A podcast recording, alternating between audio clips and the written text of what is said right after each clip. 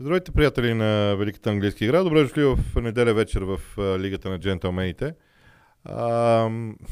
Ще опитам да направя така един обзор на кръга с всичко, което видях в матчовете. Като естествено, може би е нормално и да пропусна някои теми, но пък утре ще направим епизод с а, Ивайло Цветков, където ако днес нещо съм пропуснал, ще го добавя утре. Започвам с най-пресните мачове от днешния ден и победата на Тотнам над Уест Хем. Сега, на мен ми направи много силно впечатление умението на спорите и хъса, който те имаха да печелят единоборство. А, защото Уест Хем започна по своя си начин. А, те имат един много, много интересен, специфичен стил, който Девит Мой се разбива, когато отбора играе навън. М- играят много твърдо, но и се стремят а, да респектират противника в това отношение. Тотнам не го позволи. А, това е, може би, едно от ключовите качества, защото енергията, която спорите вложиха в а, играта в този двубой, беше за мен а, доста впечатляваща. Имаше още един дребен детайл. А, с Ричарлисон и Колушевски, заедно с Хари Кейн, тримата бяха разположени много близо един до друг. Когато обикновено Тотнам играе 3-4-3 или 3-4-2-1, както искате го, го, го, го опишете, а, ми струва, че има много ясна тенденция, в която а, фланговите футболисти, особено Колушевски, отива на тъча. Това дава широчина в играта. Днес обаче бяха много близо един до друг. Може би по този начин искаха да направят така, че да да, да, да разкъсат отбраната на Уест Хем, защото Уест Хем беше с трима централни защитници за да не се окажат в ситуация да играят един на един, трябва да върнат повече хора назад. А, може би не се получи чак толкова ефективно, в крайна сметка, но все пак е важен елемент, който трябва да бъде от, отличен. Другото, което бих искал да кажа е Хюн от резервната скамейка. Не знам защо пък да не бъде ползван там. А, мисля, че също Лестър бе оставен на резервната скамейка, ако не се лъжа от Антонио Конте през пролета и вкара 3 гола като влезе. Сега вкара един след асистенция на Хари Кейн. А, колкото до чуковете, този отбор вече е много познат на, на другите. Знаят как да го, а, да го надиграват. Ако издържиш физически срещу Уест Хем, знаеш, че ще имаш много сериозни шансове. И на мен лично ми се струва, че м- трябва да има някаква промяна. Тук не говоря за смяна на менеджера. Говоря за промяна в игровото поведение на Уест Хем, защото с този модел на игра, с който те обикновено печелиха мачове, ще е трудно от тук а, до края на сезона. Така, а, преди това Манчестър Юнайтед победи на Лестър Сити и то много убедително. А, само, че ако човек внимателно изгледа двубоя, види първите 20 минути, не съм сигурен, че, тази, а, че този резултат а, ще изглежда а, логичен. Защото 3 на 0 наистина бе много майсторска победа. Победа, която дойде и след а, голове на Маркас Рашфорд. А, за мен Маркас Рашфорд е в феноменална форма просто. А, изключителна дори бих я нарекал. Но а, той вкара първите два гола, Джейден Санчо се разписа. Но първите 20 минути Ман изглеждаше ужасно. А, наложи се Дехея да спасява. Имаше пропуски на, на Лестър. Там се видяха силните страни на лисиците. Това, за което аз им се възхищавам последните 3-4 мача. Прехода, транзицията, а, умението много бързо да намериш пространствата, умението да имаш широчина в разиграването, умението да, да имаш тези спринтове на футболистите, които да отворят пространствата. Всичко най-хубаво в играта на Лестър се видя до 20-та минута. И тогава, точно когато изглеждаше, че Лестър е от по-активния отбор, дойде едно разиграване, начинът по който Рашфорд се добра зад гърба на защитата, паса на Бруно, и матча отиде в съвсем друга посока. Веднъж повели в резултата, Ман имаха пълен контрол върху събитията а, и изиграха добре. Колебая се кое да отлича от двете, защото това са два различни мача вкарани в един. Първия, първите 20 минути бяха мача на Лестър. Не го подценявайте, защото това м- не се вижда лесно. И тук може би индивидуалната класа на Мадисън си личеше, направляващ атаките. А, имаше едно положение, буквално на Харви Барс, ако не се лъжа, беше в седмата, осмата минута. Сам също вратаря. Окей, Давид Дехея, а, Дехея спаси. А, но, но това бяха моменти. След това, Юнайтед пое събитията и, и контролираше матча. Забицер не може да замени Каземиро за сега. Но ако помните, Каземиро първите 7-8 мача не беше с това влияние върху играта, каквото има сега върху Man United. И явно има нужда от време всеки един от футболистите, за да има своето влияние. Продължавам да смятам, че всъщност много е позитивно влизането на Джейден Санчо. Изобщо Тенхак се умява да развива играчите си. Тоест, има проблем пред него, формата на Санчо, примерно. И той намира начина по който да реши този проблем. Санчо сега изглежда актив за Манчестър Юнайтед. Само преди, може би, два месеца всички фенове на Юнайтед искаха да го продават. Също е положението с Рашфорд. Окей, той сега е на върха, но, но в началото на сезона, миналия сезон, в началото на сезона по-скоро, никой не съжаляваше, че Маркъс Рашфорд не е подписал договор. Сега на всяка пресконференция те как, те как обяснява колко е важно Рашфорд да подпише нов договор и това наистина е много важно. Но вижте, Лестър не може да си позволи срещу другите отбори да изпуска толкова положение, просто няма как а, това да стане. А, от друга страна, аз продължавам да смятам, че тези първи 20 минути Тенхак трябва да ги разгледам много внимателно, защото те са, м- те са неговия кошмар. Биха могли да бъдат неговия кошмар. А, и Нюкасъл също трябва да ги гледа, разбира се. М- преди обаче да говорим за Нюкасъл, да кажа няколко думи за мача между Брайтън и Фулъм, защото мен този двобой доста ме впечатли. Първо, в Висшата лига има няколко отбора, Фулъм е сред тях, които играят много спокойно и уверено в защита за дълги периоди от време. Ако си направите труда да изгледате целият матч между Брайтън и Фулъм, ще видите, че може би в 80% от времето Фулъм се защитава или играе без топка. Но има етапи в играта на Фулъм, които са за мен са впечатляващи. Заканил съм се да ги а, покажа, защото са интересни. Първо, има така наречената активна защита на Фулъм. Това не е преса, това е активна защита, с която целиш противника да върне топката назад. Има пресиращи действия на Фулъм, които са също толкова впечатляващи, защото не позволяват на противника да разиграва.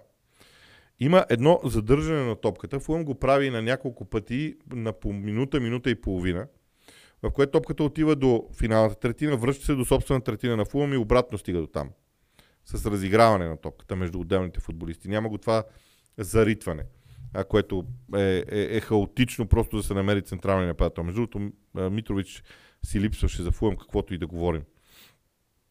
А, това, че Винисиус бе оставен на резервната скамейка, беше интересен ход, който в крайна сметка сработи а, около гола. Обаче, наистина различните модели на игра на, на Фулъм бяха а, на лице и в днешния ден. А, и те имаха и необходимата доза шанс да си го кажем така. От а, другата страна, м- казвам днешния ден, защото днес го коментирах мача просто а, на записи, впечатленията ми са от днес буквално. Сега, а, що се отнася обаче до а, състава на, на Брайтън, първо в Брайтън имаше някаква нервност а, на всяко едно съдийско отсъждане. Това е много аз винаги съм смятал, че ако футболистите твърде много обръщат внимание на съдиите. Сега, на терена винаги има различни фактори, различни неща, които се случват. Но когато футболистите твърде много време и енергия отделят на съдийските отсъждания, това ги разконцентрира. Аз съм абсолютно убеден в това. И при Брайтън това се случи. Аз само така мога да си обясня факта, че за целият матч, защото аз си бях поставил за цел да записвам а, положенията, които Брайтън отиграва последния начин. Пас от линията на защитата към полузащитниците между линиите на съперника – а, след това, съответно, пас от тази зона между линиите зад гърба на противниковата отбрана. Има число словом 6 или 7 подобни положения за цял мач за Брайтън. Обикновенно са около 15. Окей, okay, Фулъм също има коз в това отношение, но някак Брайтън ми изглеждаше много, много, много разконцентриран в тези моменти, когато трябваше да е, да е по-остър. Митома също не направи най-добрия си матч. Равенството между Брентфорд и Кристал Палас в съботния ден за мен е добър резултат за Палас. Между другото, те водеха до последната секунда буквално на, на този двубой. Аз мятам, че Кристал Палас е на периоди. Тази младост в състава е много тежък проблем за Патрик Виера, но той ще се справи с нея. Когато футболистите израснат, защото ако този сезон те продължат да бъдат средата на класирането, следващия сезон вече ще имат достатъчно много опит самите играчи сами за себе си и Палас като отбор, за да прогресират. Имаха атаки. Заха не игра. Но въпреки това те имаха добри атаки, добри атакуващи действия. Брентфорд, между другото, поради това, че Палас разполага с Гехи като централен защитник, той им помогна страшно много да спрат Брентфорд с високите топки и дългите топки на Брентфорд, което беше наистина добре за тях, но като цяло едно равенство в лондонско дърби, което не знам, може би няма да се запомни с а, кой знае какво, но пък а, от друга страна даде възможност на Палас да запази 12-та си позиция с 26 точки, Брентфорд е в топ 10, някак а, всичко това е много логично. Проблема на Палас е, че не могат да записват победи. Те имат 4 равенства в последните 5 мача. Де факто от 15 точки са взели само 4, просто защото не могат да печелят срещите си, а това в крайна сметка се очаква от тях. И ако се върна още малко по-назад и то ограничим мачовете само до Висшата лига, ще видим, че Палас от 12 ноември, когато започна световното първенство, т.е. това е последния матч преди световното първенство, от 12 ноември до сега имат една единствена победа, тя е на терена на Борнемот с 2 на 0. Победите носят точки и това липсва на състава на Кристал Палас. Евертън срещу Лиц. Евертън беше по по-знаещи и подредени отбор в матча. А, има няколко неща, които вече много ясно си личат в играта на Евертън. А, така наречената дълга топка, втора топка. Т.е. защитата изнася топката в предни позиции. Независимо какво се случи в единоборството и битката за нея, Евертън се стреми да спечели втората топка. Това е класически стил Бърни на Шон Дайш, но той е принуден да го направи. Той няма ресурс в момента да купи други футболисти.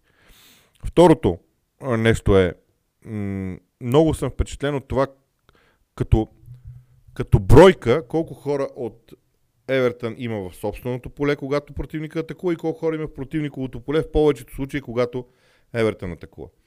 Знам колко елементарно на пръв поглед звучи, но това е важно за, за атаката. И на финала ще кажа, че въпреки всички добри неща, които Евертън направи, гола беше странен. Не би го нарекал случайен, защото уважавам всеки един футболист на терена. Но ако Шеймас Колман успее да убеди целия свят, че това, което направи, го е направил умишлено, добре. От друга страна, нямаше, ако не се лъжа, нямаше друг играч на Евертън в наказателното поле. Или, или беше много назад. А, така че има основание да вярваме, че Шеймас Колман е направил това, което трябва. В лист нещата не вървят. А, те бяха прекалено пасивни. Показаха някаква енергия, някаква хъст, но това стигна само до а, скандали на игрището което беше малко странно. И тук ще започна да говоря за Ньюкасъл и Ливърпул, защото след това ще стигна до Нотингам Форест и до, а, и до Ман Сити. Но вижте, Ливърпул за пореден път показа, че и аз това се питам, защо трябва нещо различно да се случва в Ливърпул, когато те имат чудесно избистрен план за работа на терена. Чудесно избистрен план за работа. Подредбата им в момента с а, тримата вътрешни полузащитници, а, които са които се грижат за сигурността на отбраната, им помага целият отбор да се чувства спокойно, да се чувства уверен в действията си. А, това е изключително важно. Джордан Хендерсън, Фабиньо, Стефан че за мен е може би откритото на сезона за Ливърпул при всички големи покупки, които бяха направени. Дарвин Нунес започва да свиква с ролята си. Коди Гак по също. Когато и Салак започне да вкарва, това ще върне Ливърпул в неговата си орбита.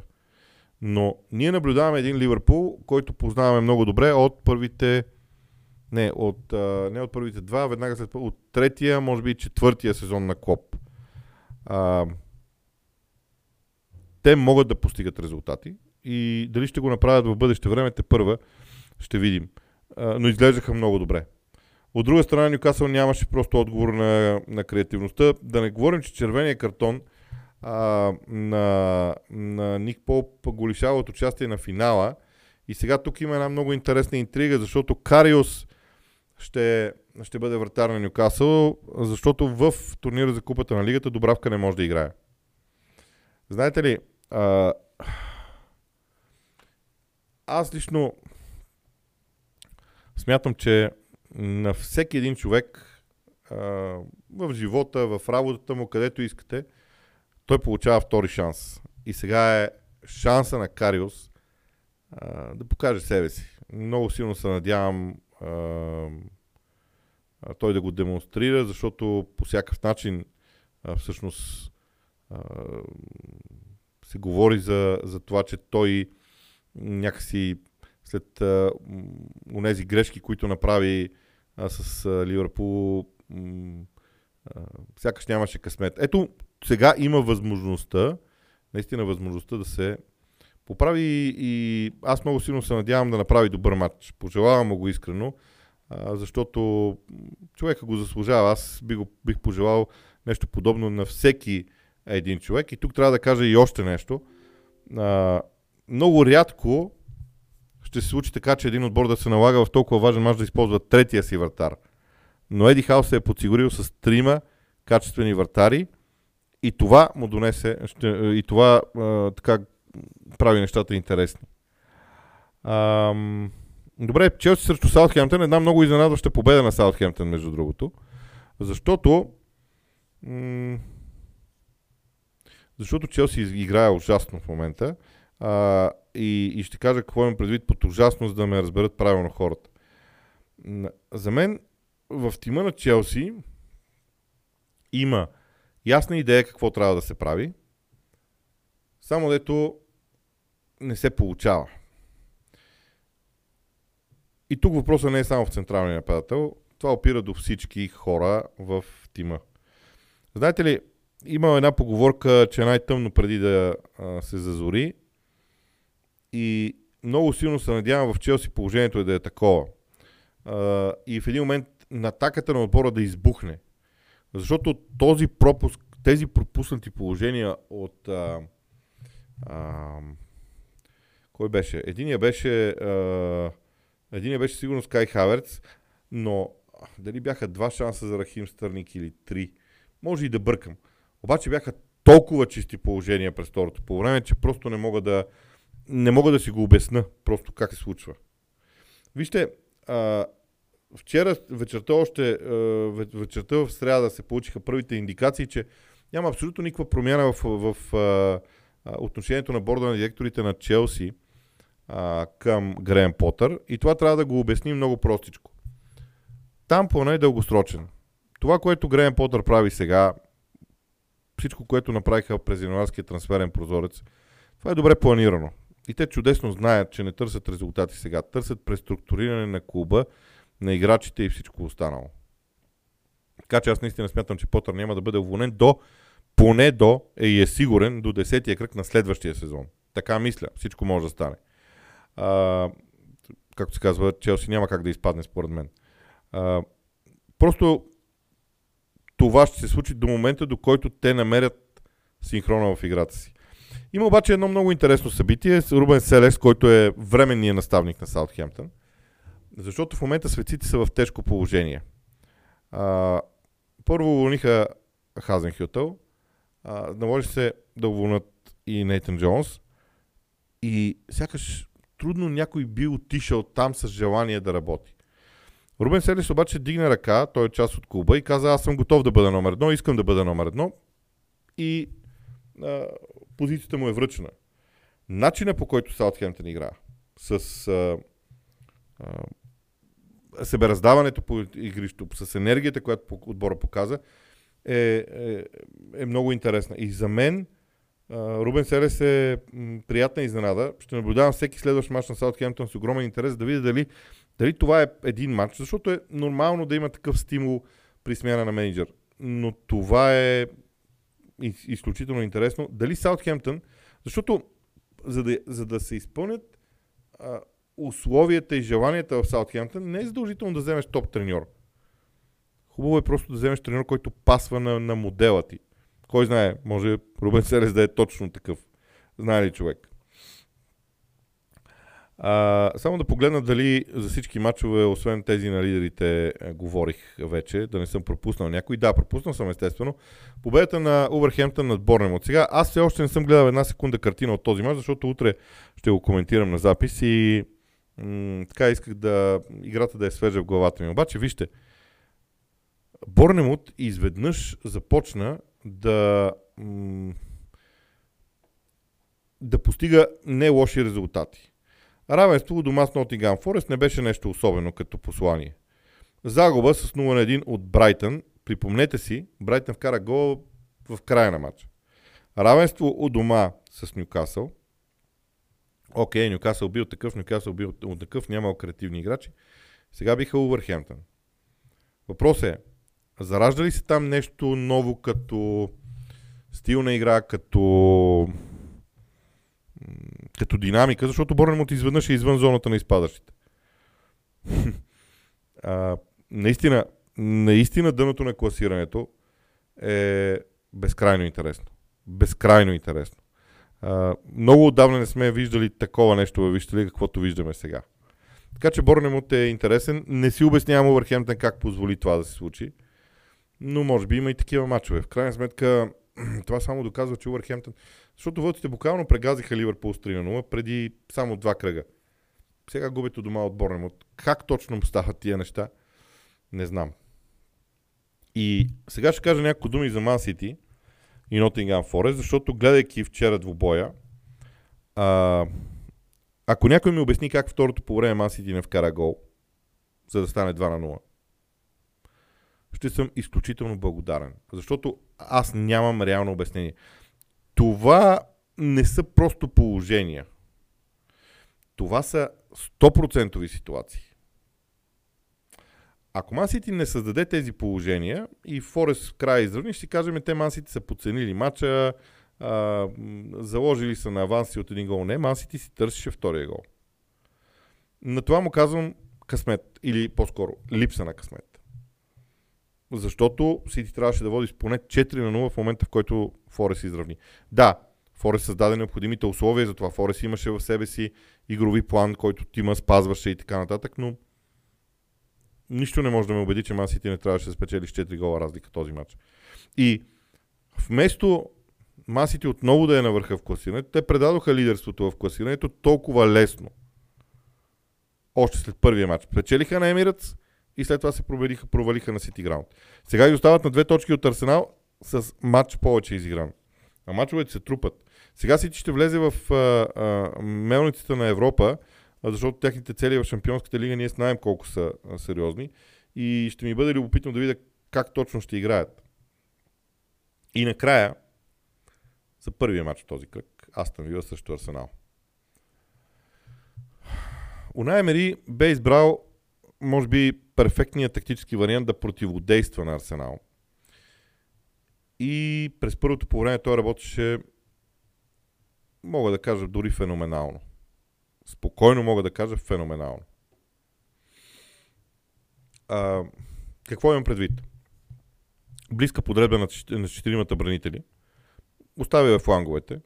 Окей, ако топката отиде там, отива крайен защитник на фланга, за да бие човека с топка но компактност на четворката а, в а, защита. Когато топката се отнеме, движението на атаката върви по диагонал, защото защитниците вършат интуитивно към собствената врата и предпочитат да оставят фланговете свободни. Първия гол на Оли Уоткинс. Диагонално подаване Оли Уоткинс атакува наказателно поле вкарва. А, изнасянето на топката при втория гол на Филипе Колотино бе прекрасно. Да, там имаше някакви проблеми. Арсенал не се организираха изобщо добре, но това си е техен проблем. Имаше агресия в Астан Вила през първото по време и буквално не се виждаше как Арсенал ще се върне в този матч. И тогава дойде второто по време, в което тотално матча се обърна. А, това ми напомни на много от мачовете на Унай Мери начало на Арсенал. Защото имаше такива моменти, когато Арсенал избира добра стратегия – изиграваше едно по време, по време под ръководството на Ноемри и второто по време имахме усещането, че се пази резултата а, и нещо подобно.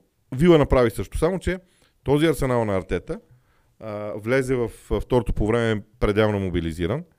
Но вижте, да го кажем направо, Арсенал не изигра добър матч като качество на футбола, който представи.